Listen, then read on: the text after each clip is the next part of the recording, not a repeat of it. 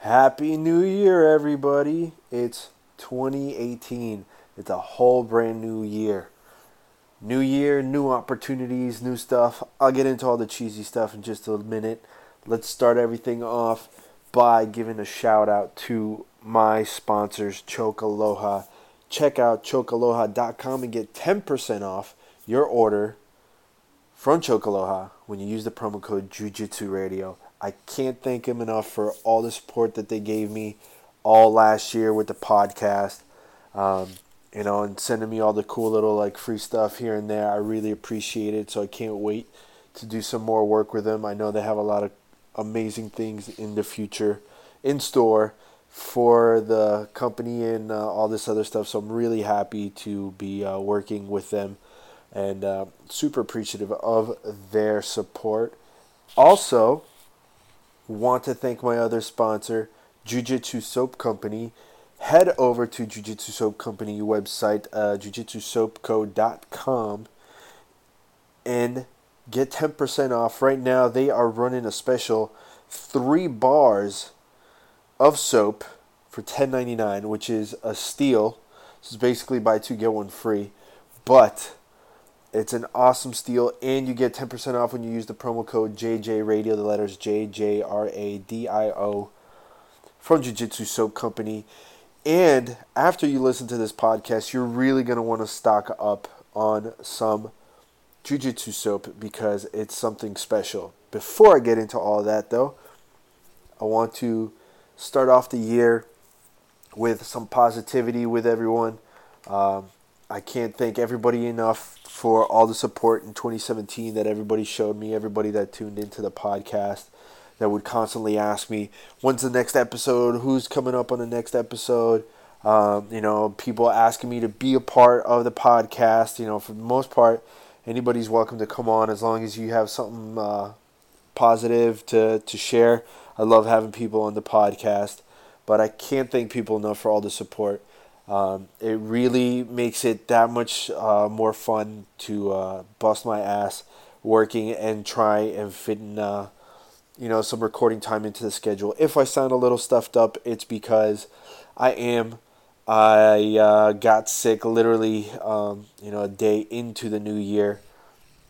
So I apologize if I sound like a like a mouth breather neck beard kind of guy. Um, it's just uh, I'm getting over a sinus infection. I got sick. I did a I had a roll the very last day of 2017, and I just ended up getting sick. It's just you know part of it, but no matter. Um, you know I'm almost over it, and that's good because we got a lot of stuff to go over, um, and a lot of stuff planned for 2018. You know, I had a lot of stuff going on last year. I was so fortunate enough to have my photos be a part of Fighters Only magazine. Uh, they reached out to me a few times, and it was awesome to have my photos in three separate issues. And spoiler alert, they're gonna use my photos for another issue. I believe it might be out now. I have to double check, but they use some of my photos for the next uh, issue of uh, Fighters Only magazine. So it's a great way to start off the year. Uh, coming up, I got a couple of trips. I'll be up in New York to do some more photo shoots for Tatami Fightwear. Come back, and uh, I should be competing at the ADCC in Orlando, which will be fun. And hopefully, I can get some other photo shoots going up with uh, some different gyms up in Orlando. Come back and uh, then it's UFC. Uh, was it two fifteen or something like that? Whatever it is, um, the UFC Fight Night Orlando. I'll be up there for that, and it's like literally I'll be coming back that night so I can leave to go to California to San Diego um, the very next morning. So my first two three months of the year are already pretty much planned out. So it's it's gonna be a crazy year if uh, if it sounds different on this podcast, it's because I'm doing something different. I'm trying to use uh, some different recording stuff so I can expand the uh, the the range of guests that I can bring into the podcast. Um, I'm gonna start doing some more remote stuff where I call people up. Um, So once in a while, you might hear a little bit of uh, static, and it's just the internet connection. Nothing I can do. Uh, I'm actually pretty happy with the sound quality of this podcast. Now, why did I tell you to uh, start ordering some jujitsu soap? Well, besides the fact that they're an awesome company and they support the podcast like crazy, which again, thank you for that. Um, this podcast was extremely impromptu. Um, the first, uh, or I'm sorry, the, the last couple of uh, months, uh, I've had a lot of conversations with different people in regards to hygiene when it comes to training, whether it's MMA or Jiu Jitsu or any other kind of grappling sports or combat sports. Uh, a few months ago, I think we all remember, if you watch UFC and MMA, that uh, Kevin Lee fought Tony Ferguson with a giant staph infection in his chest, and it kicked started up more conversation as far as you know things like ringworm and staph and MRSA and what it actually is, and it's as much as a lot of jiu-jitsu schools like mine really promote a uh, you know clean hygiene and being uh, clean coming into train there are a lot of people who don't really know, specifically white belts and you know like blue belts, some blue belts, but there's a lot of people that uh, don't understand really what staph infection is, or MRSA, or ringworm, and they do not understand the um, the truthful like impact that it does, uh, like it has, and the dangers of contracting something like a staph infection. Uh, you know, it's uh, it's something that as grapplers that we all need to pay attention to.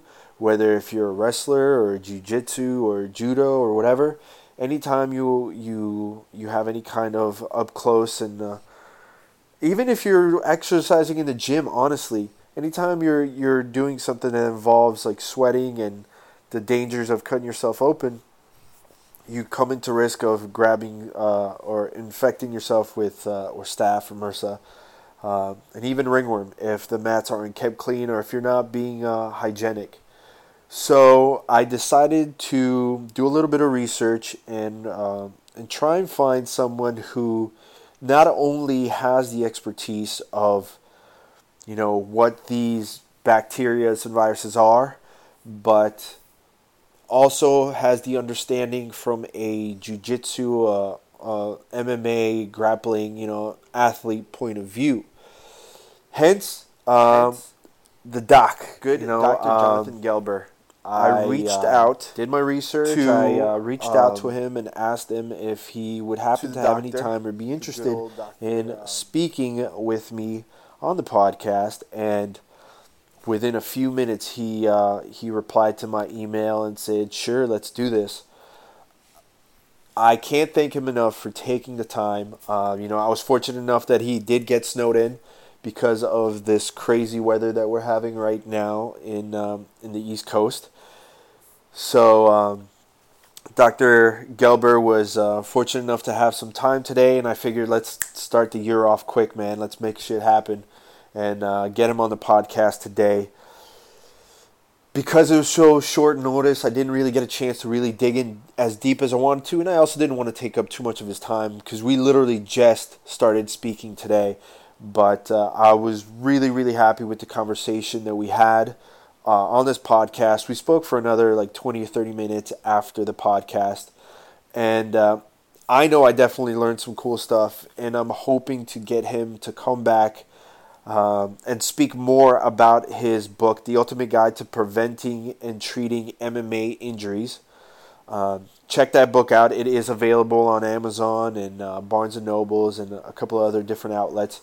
But um, Dr. Gelber is also part. Uh, he is the founder of FightMedicine.net, which he talks a lot about on uh, on the podcast and uh, I really, really enjoyed having him on here, and I can't thank him enough. Please be sure to follow him uh, on Twitter.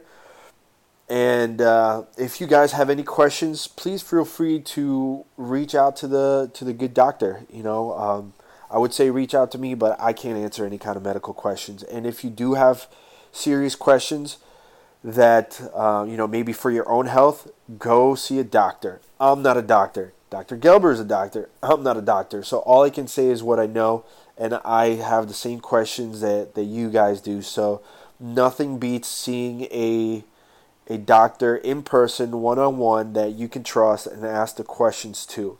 So, without any further ado, here is the first episode of 2018 of Jiu Jitsu Radio featuring Dr. Jonathan Gelber.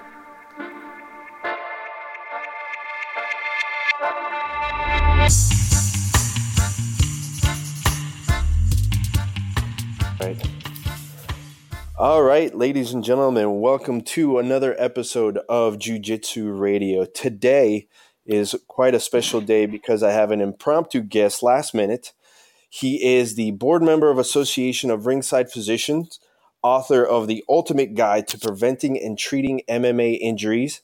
He received his medical degree from the Mount Sinai School of Medicine in New York City and a master's degree in biomedical engineering from Columbia University.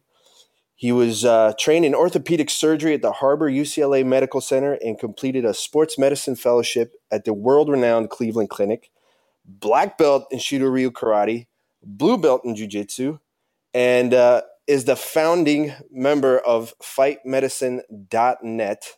Dr. Jonathan Gelber. Doc, thank you very much for being a part of the podcast today. No, thank you. It's my pleasure.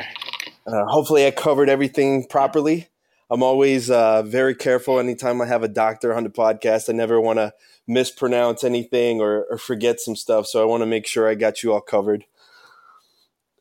Um, so just to kind of start this off, I know obviously I have, um, you know, I, I kind of gave you the little introduction, but if you can kind of give um, the listeners a little bit more about yourself as to to why you are knowledgeable enough to speak about uh, things involving MMA and jujitsu and the athletes. Mm-hmm.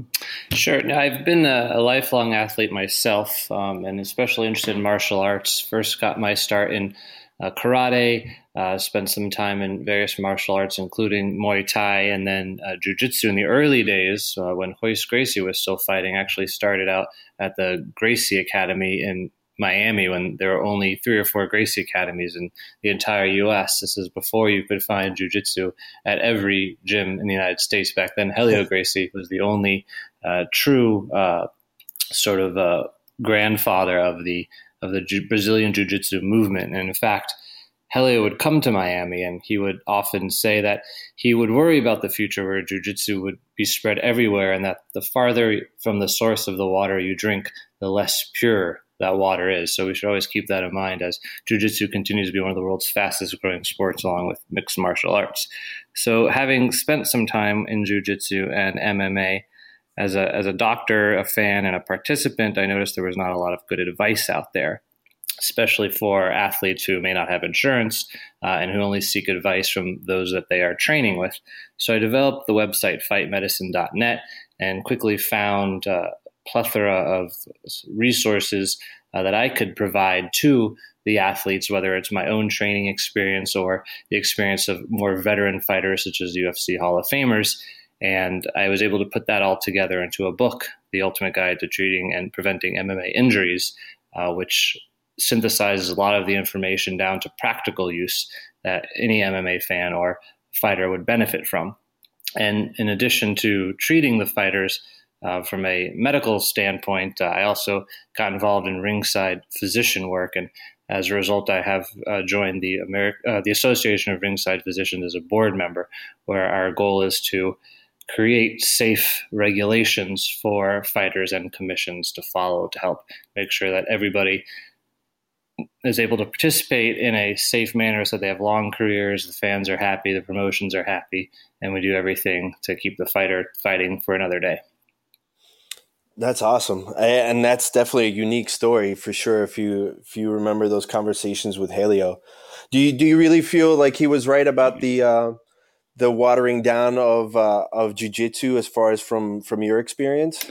You know, I, I think it certainly has changed a lot. You know, back then, you know, when the UFC uh, was first started, it was showcasing Royce, and Royce being one of the, the many members of the Gracie family who just happened to be at the right age at the right time to be the one that they focused on. You know, Rickson had been fighting for, for years in, in Pride and other Japanese associations, and Helio had made his tour. If you could ever get a copy of the Gracie in action videotapes. I don't know if they're even available anymore, but yeah. it would follow Helio and other fighters going around gym to gym, uh, challenging fighters to show the the effectiveness of Gracie Jiu Jitsu in the ground game. And certainly back in in those early days in the '90s, especially American audiences, were not familiar with the ground game. All they knew were boxing and, and stand up. And so the UFC was really a showcase for Royce in the ground game.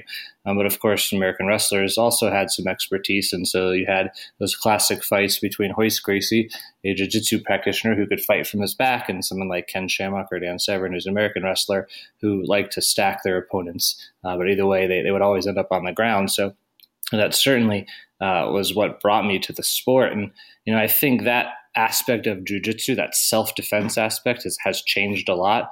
Uh, mm. you know, we still have the self defense classes, of course, but it's sort of evolved more into the tournament style jujitsu, which I think is, is a very different sport. It's, it's, not necessarily better or worse. I just think it's different. It's more of a sport jujitsu than it used to be a self defense jujitsu. And of course, mixed martial arts now is is truly mixed martial arts, where you can't just do jujitsu or stand up.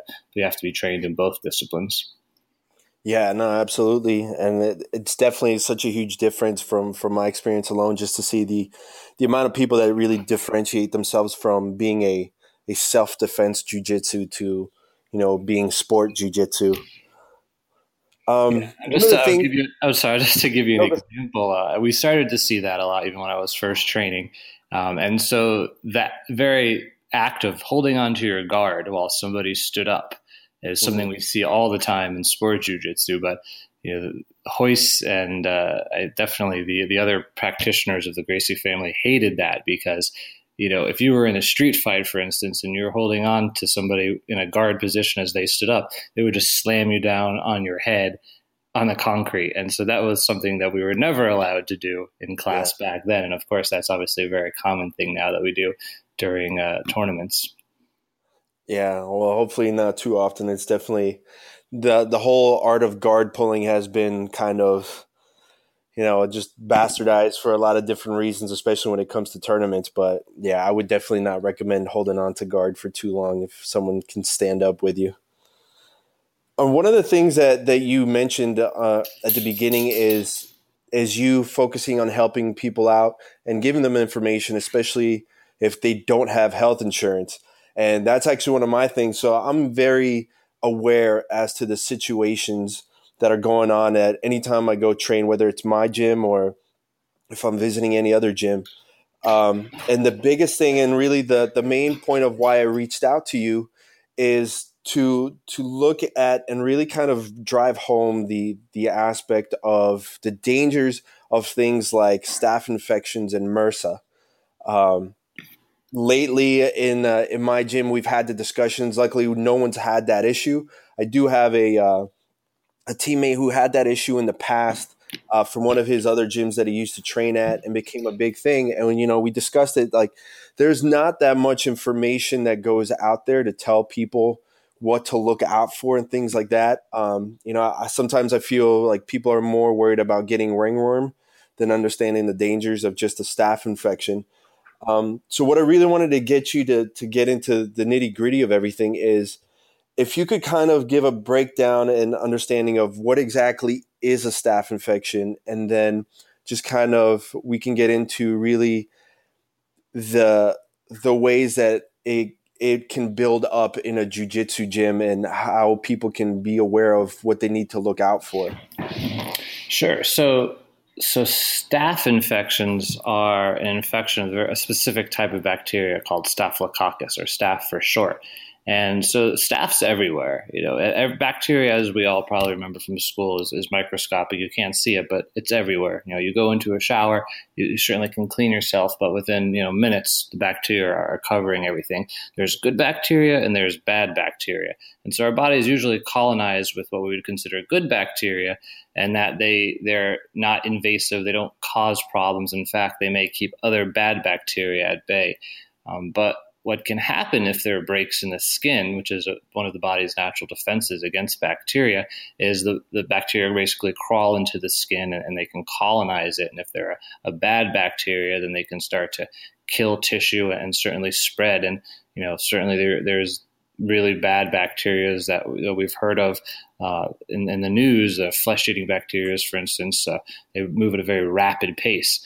Uh, staph in itself uh, can be classified based on its antibiotic resistance. So typical staph is actually something we can treat with, you know, routine antibiotics, um, over-the-counter oral antibiotics, uh, and these things usually are able to keep the bacteria at bay. But there are certain bacteria that have developed resistance to antibiotics, and one of those is MRSA, and the M just stands for methicillin, the R for resistance, and so it's just one sort of antibiotic that the uh, the staph has developed a, a, resistance to, and so when they're able to resist antibiotics, then we run out of tools or, or weapons against the bacteria, and so a lot of the staph infections that we worry about are these MRSA infections, but we should worry about all infections because you know, even a non-methicillin resistant or just a methicillin sensitive staph infection can also spread and cause problems.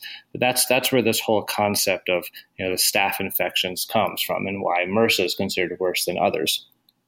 Now, uh, when you when you have skin that's exposed, you know if you're if you're in a gym and you're wrestling with somebody else and, and they have bacteria it certainly can transfer from one person to another. We, we know all that with the ringworm uh, which is a fungal infection but the same thing can happen with bacteria. And so if you're if you're grappling and you have open wounds that puts you at a, at a greater risk. And you know the wound does not have to be very big at all. Any break in your skin can allow the staph to, to colonize it. And so one of the things in terms of preventing is, is simple showering. Showering can get rid of bacteria, especially after you've you've been grappling. As soon as you go home, or if you can even do it at the gym, it's best to shower right away. If the gym has a lot of mats, you really need to clean them well. And there's an interesting story in my book that I got from Mark DellaGrotte about how he basically saved an entire season of The Ultimate Fighter, TUF 4. There was a staph infection going around, and they couldn't figure out how it kept going from fighter to fighter because they would clean the mats after every session. And Mark quickly realized that there were mats on the wall as well. You know, they had protected walls, and, and nobody was cleaning that. And so every mm-hmm. time someone would lean up against the wall for a takedown practice or just to rest, they, they were transferring that bacteria to their body. So, you know, besides, you know, the, the mechanisms that of preventing the open wounds while grappling, you know, cleaning the wounds, making sure wherever gym you're training at actually cleans between classes or certainly at the end of the day is, is a great way. And then, of course, showering, whether you use regular soap or there are some antibiotic resistant soap uh, treatment soaps out there uh, that, that can help as well. But simply the act of scrubbing with soap and water helps get rid of the bacteria. That was going to be my other question. Um, you know, obviously there there are a lot of companies that that um, that make jujitsu specific soap. Even one of the podcast sponsors, Jujitsu Soap Company, you know they make these soaps that are directed to fight off uh, things like the like ringworm and staph. How effective are those really? Is it is it something that people can just say, or is it something that really really is effective? You know, I, I can't really comment specifically on each brand. Uh, it's definitely a, a concept that that one can can buy into, and you know, I can't say if it's any more effective or less effective than having actually the good scientific evidence to, to look at it. But I think you can't go wrong. I don't think it, it would hurt to add the additional ingredients that they have. Um, but simply this the, the, scrubbing of so uh, you know if you have you know if, you, if you're in a hospital and we're seeing patients or we're going to the operating room, you know, alcohol has made its way in there. So often we have the sanitizers but really nothing beats good old fashioned scrubbing with soap and water. That, that, mechanical abrasion with the soap and water is good enough to kill most bacteria. But is it something that that um, you know that takes time to to fester into? Like, let's say you got like a small scratch or something. Is it one of those things that you could go a couple of hours without showering, or is it that as soon as like the the bacteria gets into that wound or whatever, it's it's in. Like you can't do anything about it. Yeah, I mean, it's not like an emergency, like, oh my goodness, I got to go shower now because I just rolled with somebody. You know, but, you know, anytime a bacteria infection occurs, it really has to do with a couple factors. One being the host's immune response. So some people just naturally are, are uh, better immune fighters than others. Um, and certainly the extreme of that is you people have immune disorders. They get infected, you know, very easily. Um, the other thing is the dose, the dosage, how, how much bacteria is really there. Um, so if you happen to get a large dose of bacteria for whatever reason, then certainly that can act much quicker in a stronger fashion than a, a small dose. But you know, if, if you're rolling with somebody and, and you know you see that you have an open wound, you know, you shouldn't obviously continue to roll for the obvious open wound, but yeah. it's not like you have to like rush off immediately and, and, you know, get rid of it like, like you have some poison on your body. It's not that bad. Right. I I think sometimes some gyms will will throw in the scare tactics. Other ones will just like just keep going and just walk it off kind of thing. Yeah, I mean it's all about being smart, you know. And you got you also in any of these injuries, whether it's skin infections or, or other injuries, it, it's all about being smart. And you have to have to be smart enough to withstand your ego, and that's where a lot of people get in trouble. Is they they think they know better or they they want to prove something, and so they don't address the medical issue that's staring right in front of them. Yeah, well, there's a lot of people too that will just try and hide the fact that that they have something going on. I've know I've seen it a couple of times where I'll come into roll and someone might either be having some tape on in like a weird spot, and they're just trying to play it off. It's like, well, if you have ringworm under there, it'll still come out. Like you can't be on this mat. Yeah, and that's exactly true, and and we'll see that with some of the wrestlers I take care of too in tournaments. They'll they'll try and put some headgear on, or they'll do something to try and cover up the ringworm that they have, and you know it's it's really not the right thing to do, and you're putting someone else at risk. And you know you need to, to, to trust your partners, and part of having a good jujitsu or MMA training experience is having partners you can trust and people you know that are having both their own safety and your safety in mind as well. So bringing that up, like, let me ask you, um, uh, you follow obviously the UFC. Did you see the the fight recently with with Kevin Lee versus uh, Tony Ferguson? And he obviously came out and he had the staph infection in his chest. No, I actually didn't get a chance to to look at. That. Yeah, um, I'll I'll shoot you a, a text with the photo. It's pretty crazy, but he came out and he had this giant bump on his chest and um, Joe Rogan talks uh, pretty extensively about it on one of his uh, like podcast episodes, and he kept mentioning it. That's a staph infection. Like, why is he on there? That's a staph infection, and he says that you know in his ear they were telling them don't mention it, don't mention it. So they knew that that's what he had. If something like that is going on, how much at risk would Tony Ferguson be of picking up the staph infection from just that fight alone? Yeah, I mean it's it's certainly I can't give you numbers, um, but it's an increased right. risk for for the other fighter that he's fighting, but also himself as well, because it could spread further in his body if he had additional, you know, nicks in his skin. Um, so that's certainly something that should never happen, and that's you know that's where you, you got to step back a little bit and and you know sometimes protect fighters from themselves because they've been training for this fight for, for weeks, and oftentimes their careers depend on the outcome of the fight, and so they don't have the long term picture in mind, and that's where the officials, that's where the ringside docs, and that's where hopefully their own corner can step in and, and save the fighter from themselves, and so that they can come back to fight another day in a healthy manner. Right. And I, it would just, it just blew my mind when that was going on. Is just something like that would would be allowed to to carry on. I mean, there's so much at play. You know, I get that the fighters have to to make their paychecks too, but something like that you can't really risk.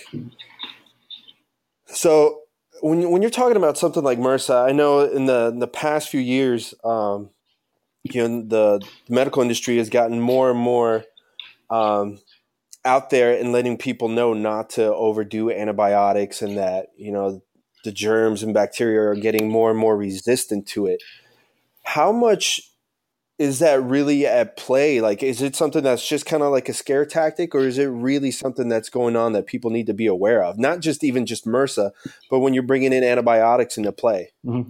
Know, the the more we use antibiotics, the more resistance that we've seen. Simply the fact that we have all these resistant bacteria is because we've been using antibiotics for so long, and hospitals especially have some of the worst bacteria colonizing things in hospitals because all the patients there are sick and they're on tons of antibiotics and you end up selecting basically for the fiercest of all the bacteria as the ones to survive these antibiotics. So it's it's a problem. It's something that hospitals are constantly surveilling.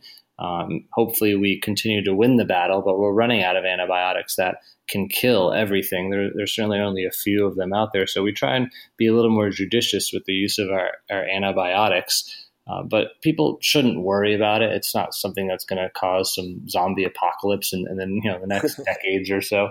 Uh, but the, right. the best thing for them to do is if they are prescribed antibiotics is to take the full course because what can happen if you don't take the full course is you take just enough to kill some of the bacteria but they then multiply back those who have the genes to resist this type of back this type of antibiotic in small doses, and then that gene gets passed on to the other bacteria, and then pretty soon you have antibiotic resistance bacteria. So, you know, the thing that you should just focus on is if someone does prescribe you an antibiotic, just take the full course, um, and that hopefully will reduce some of the antibiotic resistance that we see, and certainly will hopefully prevent you from coming back to your doctor with a now more virulent or more uh, stronger uh, bacteria than you had initially had. Right. So let's say someone ends up getting a staph infection. What's the the standard procedure to address it? Like, how long would they have to be on antibiotics for? And I mean, I'm sure that it changes depending on case to case, but what would the average be? You know, typically anywhere from five to 10 days. Um, there's no magic number, but when we prescribe antibiotics, it seems to be that you know, five to ten days uh, is usually pretty good. You know, if we want to pick seven days in the middle, that that's usually sufficient. But you know, the, it's oral medication if it's not spreading. Um, but what, when you look at an infection, you look look at the area of redness, and so people who have worse bacterial or staph infections, you, you start to see streaking up the arm, so you can see it actually spread. And and when we see people in the emergency rooms and we see significant skin infections, we'll mark the edge of the area with a marker. And then we'll observe them and we'll come back you know a couple hours later or or whenever we're rounding back and, and we'll look and see if it's spreading. And if it's if it's actively spreading up the extremity then that's that's certainly a concern that we need to get stronger antibiotics get maybe some infectious disease specialists on board for the team and depending on where it is it might even need surgical washout so that's what we look for. That's what other people can look for too. Is if it's starting to spread up your arm or up your leg, so it's going away from the fingers or away from the toes and up towards the shoulder or the knee. That's the ones you have to worry about. Those are the ones that are spreading rapidly and need to be treated quickly. What about if if uh, if MRSA comes into play though? Yeah, MRSA. It's still antibiotics that we can use. They're still good oral antibiotics um, that can be treated. So it really depends on how bad it is. If it's not bad, we can usually treat it pretty well with oral antibiotics. That doesn't work, then we go to the IV antibiotics, which are more potent but require hospital uh, administration through an IV. So if it's treated and it and it's not in a horrible spot to start with, usually we can calm it down and get rid of it with oral antibiotics. So it's not one of those things where people are gonna like instantly freak out and think that they're gonna die within 24 hours. Right. I mean, there are those certainly tissue or flesh eating bacteria out there, but they're thankfully pretty rare. And th- that's also something you would see spread. I mean, that's something you can actually see within hours. Someone could come into the emergency room and have a small area of redness and all of a sudden it's spread. And so that simple fact that it has spread from something small to something big in a matter of hours, you know, is, is to be to anyone, it would be obvious that that's a bad problem. But in terms of the slower, more commonly spreading ones, it, it's simply just like how fast and how quickly is it spreading. The fact that it's spreading is the sign that something needs to be done, but how fast it's spreading usually will help us know how bad it is. Right. And so let's say someone comes in, they start training like jujitsu, and Like, what are the the signs of visual signs, obviously, of say that they might have gotten a staph infection? Yeah, redness uh, in the area is usually the, the best sign to look for. Uh, swelling can sometimes happen as well.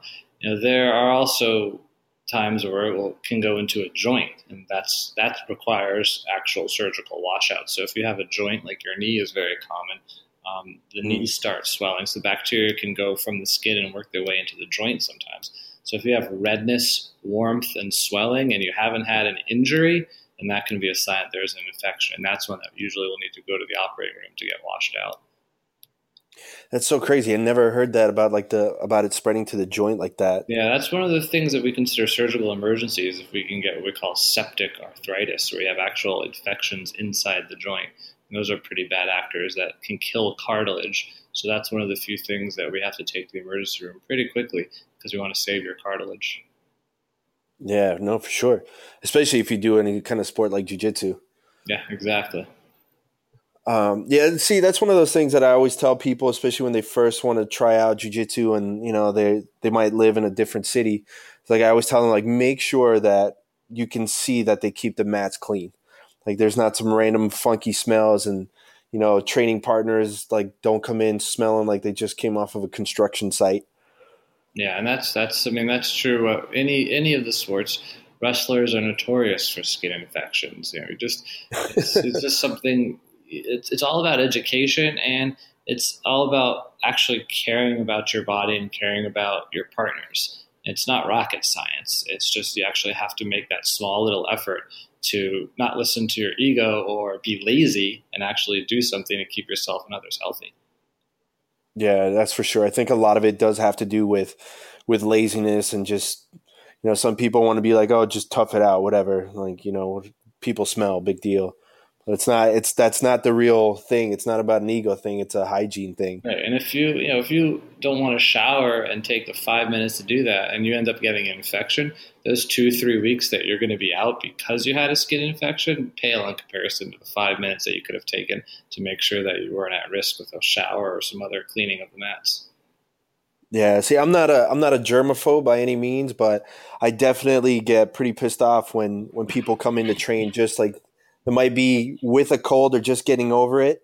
It's like, man, now because you decided not to take the day off, I'm going to have to take three or four days off because I'm sick and I don't want to spread it. Right. I mean, it's, exactly. it's not about being a germaphobe. I mean, we're all adults and you know, we live in, in reality and we don't have to you know, worry about being infected with everything we touch or do, but it's simple common courtesy. You know, you guys are, are training partners. This is your, your academy is your home you want to keep it clean and you want to make sure that everybody else keeps it clean too.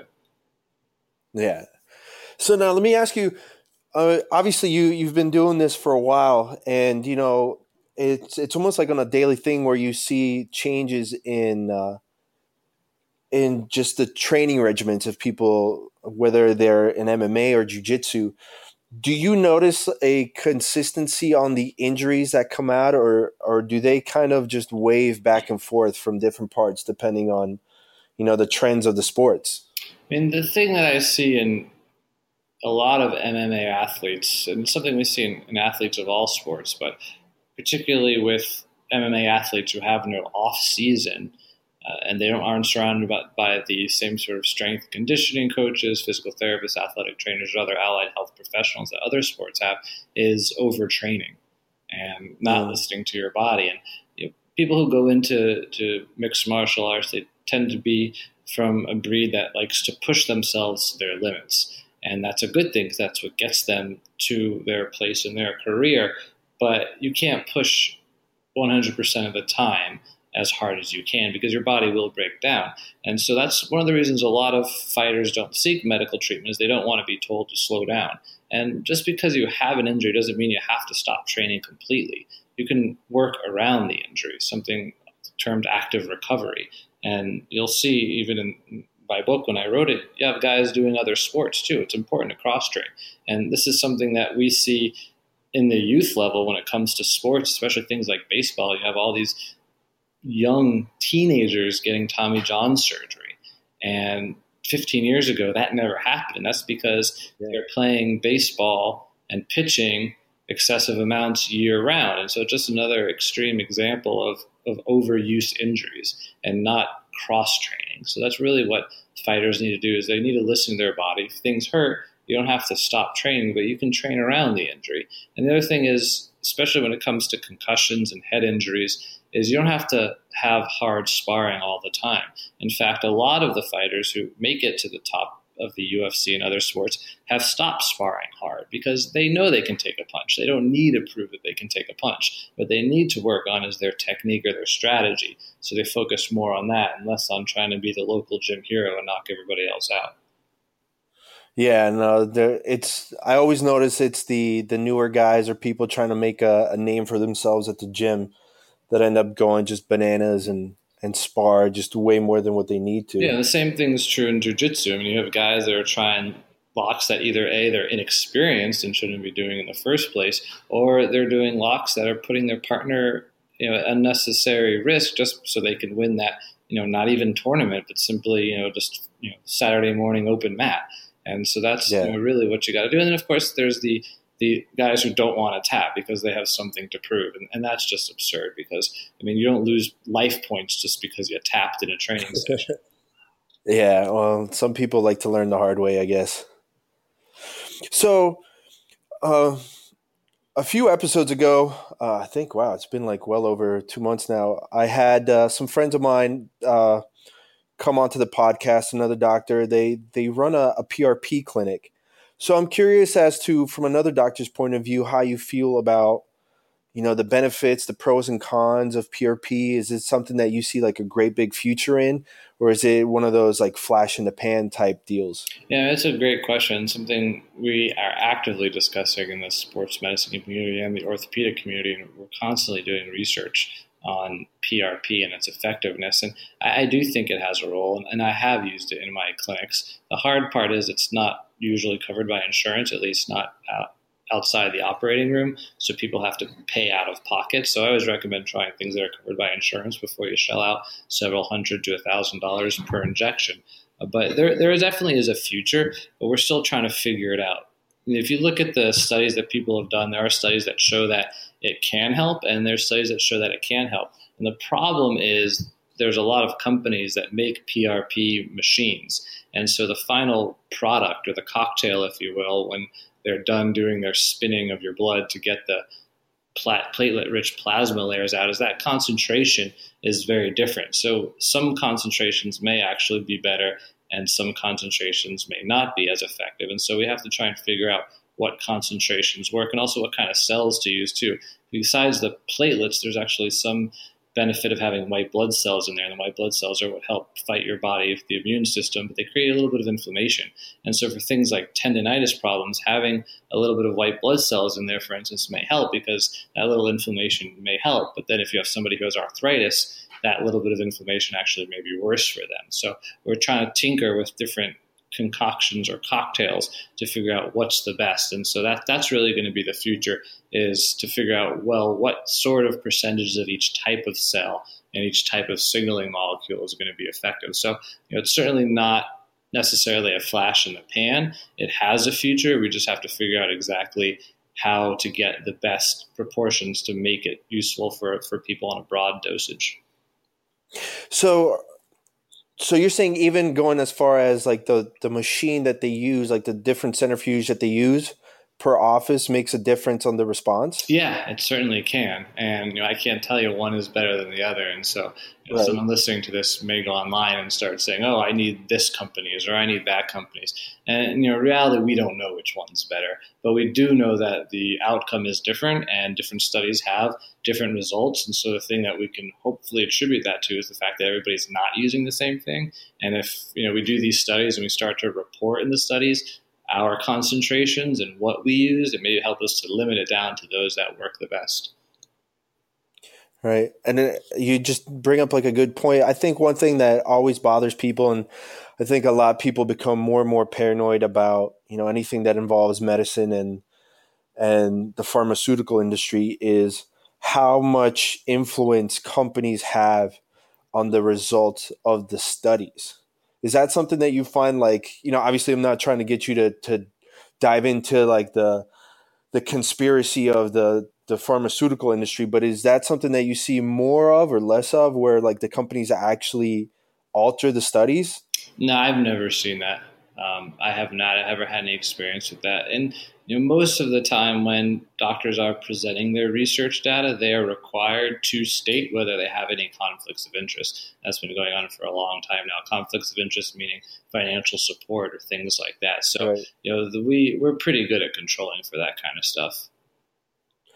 So, what do you think is is the best way for people to get information? I mean, obviously, speaking to their doctors, whatever. But if someone wants to take that extra step, you know, I think a lot of people have the problem in in trying to figure out who to believe, and sometimes even if they they try and look at a at a study, it might be too technical for the average person.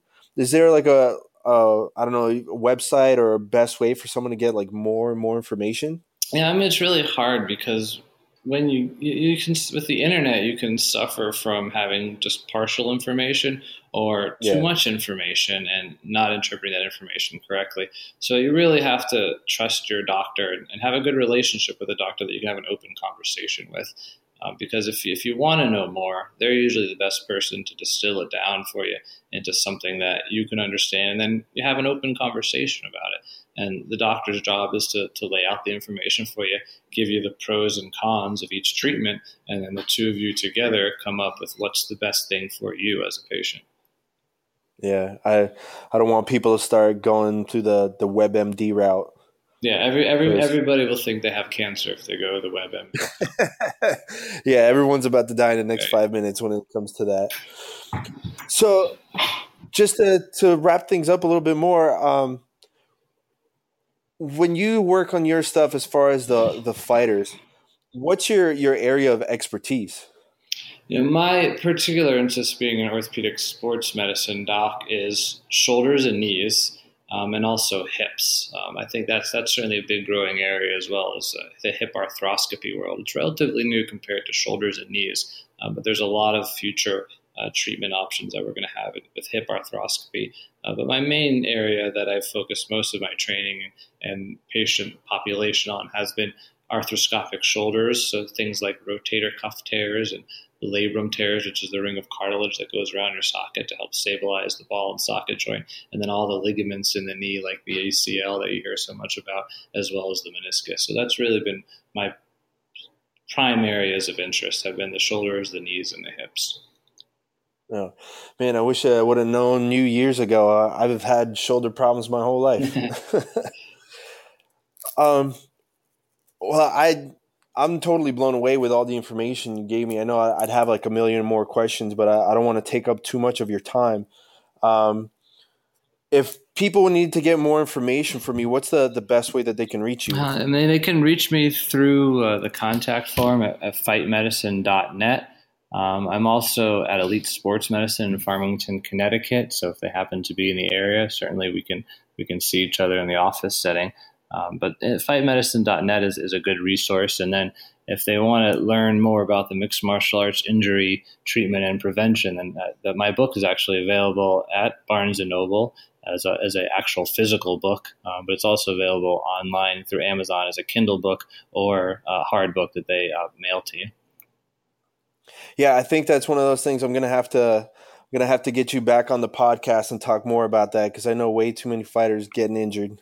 Yeah, and that's really what we we want to do is get that book out to the fighters because they're the ones we're, we're trying to get to, and they're the ones that need the information. And so the the more we can get out to the fighters, the, I think the better off the sport will be. But do you think that it's a is it a, a hard headedness from these fighters where they just want to tough it out, or is it a lack of education? Well, education certainly um, plays a role in a lot of this stuff, and just by the very nature, martial artists tend to be hard headed, and they also tend to be very body conscious, and so a lot of them are wary of what they would consider non Eastern or non traditional medicine, um, and so they steer away from doctors and they, they really shouldn't do that. We, there's a you know other sports out there that have benefited from science and medicine and, and the, the, practice of sports medicine. So there's a lot of docs like myself out there uh, that we're trying to get that information to the mixed martial arts community. And we need to start treating mixed martial arts like we do other sports, and that's surrounding the fighters with people who are educated and can help them make the right decisions when it comes to treating their own body and preventing injuries. Well, that's awesome. Yeah, I definitely. Uh, the next time you have a little bit more time, I, I think there's we could do a whole other podcast on on your book and just that alone as far as uh, injury prevention. Yeah, I'd be happy to do it. Oh, thank you very much, Doctor. I know uh, I took up enough of your time. I really appreciate appreciate you coming on. Uh, once again, if anybody wants to reach out to you or follow you on social media, the best way to go about it. Uh, my um, I have different Twitters. One is for fight medicine, but the one that usually can reach me more directly is at Dr. John Gelber.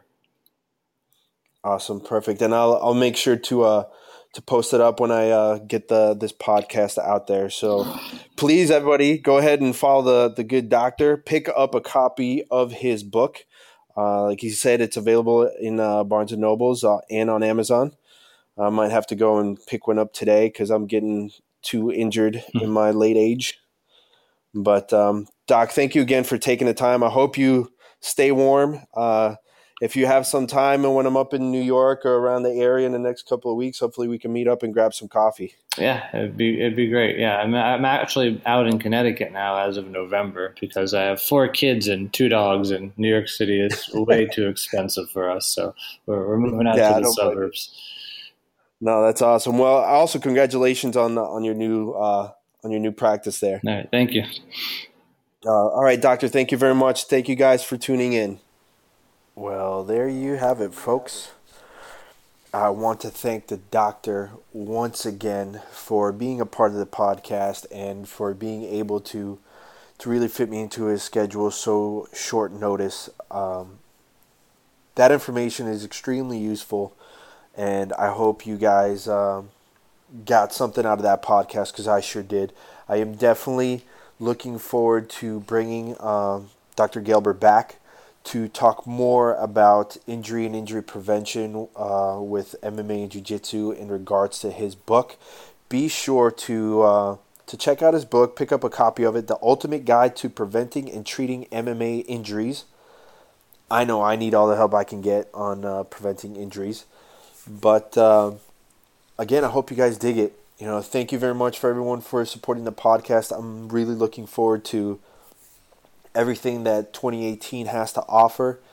If you want to support the podcast some more, you're more than welcome to pick up some of my artwork. Um, go to mycosmicjourney.com. That's my blog. That's my website where I just constantly update stuff. I'm, I'm going to be putting more effort into it this year for sure. But um, then you guys can check out all the artwork. If you're interested in the photos and all my craziness as far as outside of the podcast, check out Sonder Marketing. That's S O N D E R marketing on Instagram. There you'll see all the crazy photos and uh, cool stuff I get to do for a living that I'm fortunate enough to do. You can check out the Jiu Jitsu Radio uh, Instagram. And last but not least, I want to say thank you to my sponsors. Chokaloha. Check out chokaloha.com. Use the promo code Jiu Jitsu Radio. Get 10% off your order. They got some cool new gear coming out be sure to pick it up when it comes out because it does not last long and once it's done it's done also considering what we just spoke about today head over to jiu-jitsu soap company and pick up the three bar bundle for $10.99 you get three bars which would normally cost you about 15 to 18 dollars maybe 20 plus uh, shipping and handling depending on where you're at get a get yourself some some bars and uh, and fight off those uh, those ringworms and staph infection. You know, we don't want uh, we don't want to take any time off that's not necessary uh, from training. And Jiu Jitsu Soap Company has been a huge supporter of the podcast, so I'm glad that that we can kind of connect the two together. So again, use the promo code JJ Radio at Jiu Jitsu Soap Company. Get 10% off your order. And last but not least, once again, thank you all for all the support 2017. Here's to 2018. Let's all push each other through training, through all our hopes and goals and dreams of what we want to get accomplished this year.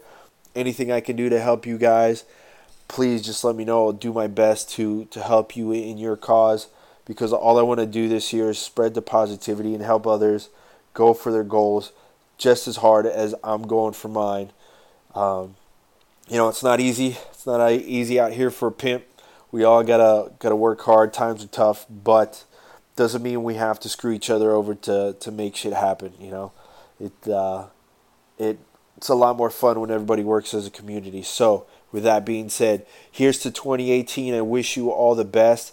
Let's make it fucking happen.